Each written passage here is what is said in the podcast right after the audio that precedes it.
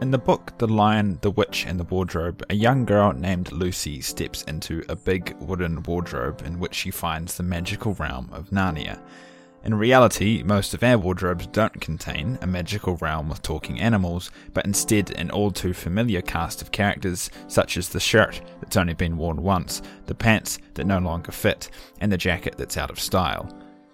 The population of our wardrobes are constantly in flux, our unwanted items are sentenced to exile while new purchases relentlessly invade.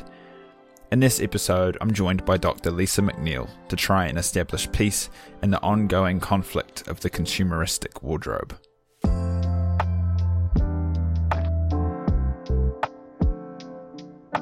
Every morning, the light shines upon the residents of the wardrobe as we open the doors to pick something to wear for the day. Some items naturally are worn more than others, like our favourite shirts and pants. Others are saved for more special occasions, like suits and fancy dresses, while some are forgotten as they sink into the back of the wardrobe. But eventually, every item must leave the wardrobe for good, perhaps after one wear, perhaps after 100 wears, because as it turns out, there are many different reasons that people decide to send their clothing to exile for most people, they get rid of fashion for a few reasons. One is just because they don't think it's stylish anymore, they don't like it anymore, feel it doesn't suit their look anymore. Um, two is because it doesn't fit them anymore. It's too big, it's too small, they don't feel comfortable in it anymore. Another one, third, is that people change over time. Um, and so we might say, you know, people age, but we're not necessarily talking about people, you know, moving into old age. But you'll know yourself probably from your friends in your own age group that people's identity changes over time. And so the garments that we choose generally are things that we use to give a signal to the outside world about who we are, what we believe in, maybe even what we value. And so those things shift, and we choose different things to try and represent that. That question, I think, is probably central to what I'm interested in. Why are people disposing of things, and to what extent could we potentially extend the lifespan of things? Now, often when people evict clothes from their wardrobe, they will sell them or donate them to charity. In principle, this is fantastic, as it extends the life cycle of the garment even just a little bit more. But for one reason or another, clothes eventually face the inevitable fate of the garbage bin. In New Zealand, textiles make up more than 30% of our landfill. That's significant, that's really huge. Textile itself, in terms of being a, a pollutant, is the number two pollutant in the world behind um, petroleum. And a lot of that pollution actually comes from its end of life and what happens when people don't want that textile anymore. There's really, really graphic illustrations of this if you look at um, countries that a lot of Western countries use as sort of dumping grounds for textiles. Um, Chile is a great example. If you look at um, some of the photographs that have been taken in Chile of mounds of textiles that have been dumped, things that have been shipped from the US and actually just put into these enormous piles out in um, parts of Chile that aren't heavily populated and really just left. They don't degrade, they just sit it's a good example of where that problem is with our disposal. Um, and where we perhaps might need to look for some solutions about how we stop ourselves from saying, I don't want it anymore, therefore it's not my problem. The story of the wardrobe is a rather cyclical one.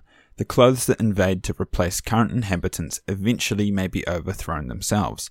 This means that when commanding the battle, we can positively influence the clothes we dispose of by making good decisions about those we deploy in the first place. For example, the textiles that make up the clothing we purchase has a direct effect on its end of life process when we eventually dispose of them, because some textiles can be recycled while some cannot.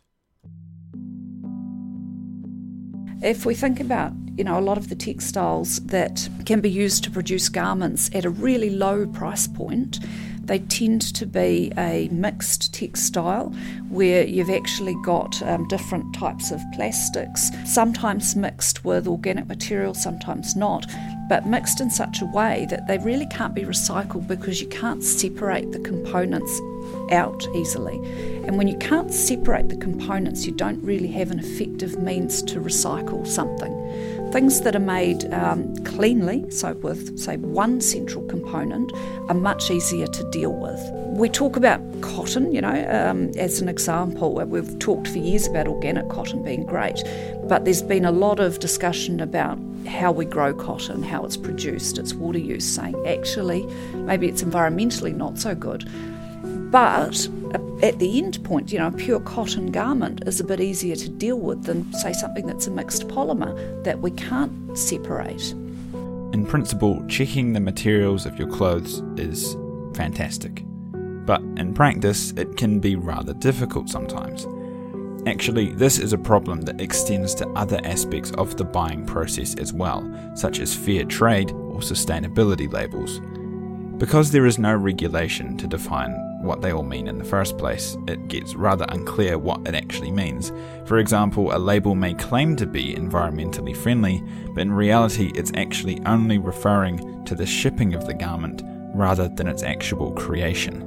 We don't have a, a particular labelling schema that, say, is government mandated or regulated across the industry so that consumers can say, okay, I can compare different garments from different manufacturers and figure out what is best for me. If you think of, um, you know, a situation where you might have a garment that perhaps has an organic cotton label on it, um, plus it's got a fair trade label on it, um, plus perhaps it's got an animal welfare label on it, that's fantastic and it gives a good signal to the customer that something's being done right. But we don't always, as the customer, know what that really implies. It's a real grey area for consumers, and I do think that there is actually room to try and deal with this across the industry. Something along the lines of, you know, we have our health star rating on food products here. We've got an energy star rating that's uh, seen on our electronics products. Something along those lines that easily tells the consumer this is a, a better choice perhaps than that when I'm selecting something.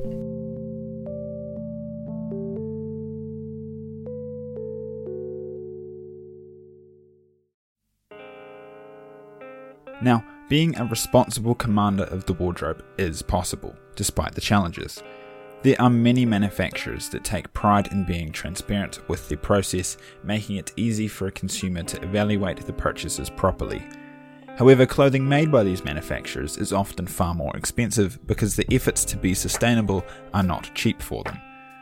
While there are other strategies one can undertake to be sustainable while still being on the cheaper side, such as buying secondhand or making something yourself, they're not always practical in all situations.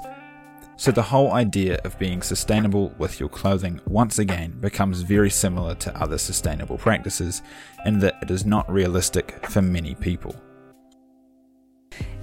Sustainability, in the way that it's often described, is something of a sort of middle class luxury. Know, it's something that some people can afford to do, and other people are shut out of to a certain degree because of the cost associated with it. We can talk as much as we like about, well, you should always buy second hand or you should choose not to purchase, etc. But we can't ignore the fact that there are situations where that isn't a choice for people. Um, I often use the example of, say, a family with you know, two or three primary school age children. They have to clothe those children for school. They have to provide adequate warm clothing for school if they're in Dunedin, certainly it's not something they can choose to opt out of, and the reality is they're not going to find appropriate things readily available in the second-hand market as well. You know, kids' clothes wear out pretty quick. Kids are the ones who are really good at wearing clothes till they fall apart, unlike adults. You don't see really good quality, say, winter coats and school shoes and things like that in second-hand shops. It's not appropriate to say that everybody who has to purchase should purchase these higher cost garments that are fully sustainable because that isn't realistic for many, many families in New Zealand. It really isn't. So we have to think about it holistically and say what could we do what could we do as a country to make things better? And potentially holding manufacturers responsible for some of that in terms of what we allow to be sold here is going to help with that. Everyone has a different story so one size will never fit all. But there is one tactic that everyone can apply to their wardrobe battle no matter the situation no matter your lifestyle, no matter your values, no matter your passions. Be conscious, I think, is the number one thing. It's no different from making choices about energy use or making choices about your personal transport. One size doesn't fit all. We know that and we accept that, and we shouldn't, you know, vilify people for not believing in exactly what we do in a particular context as long as we can say, when I chose this, I was conscious of what I was choosing. Um, sometimes I make choices that maybe don't necessarily fit with all my sustainability values. However, they're necessary choices because of these aspects of my life. That's absolutely fine. Other times we say, okay, I've got the room and the luxury to make a choice that's more sustainable, that fits more with my particular set of values. So, the secret to mastering your individual personal wardrobe battlefield is to simply be conscious and make decisions that work for you and the values that you hold.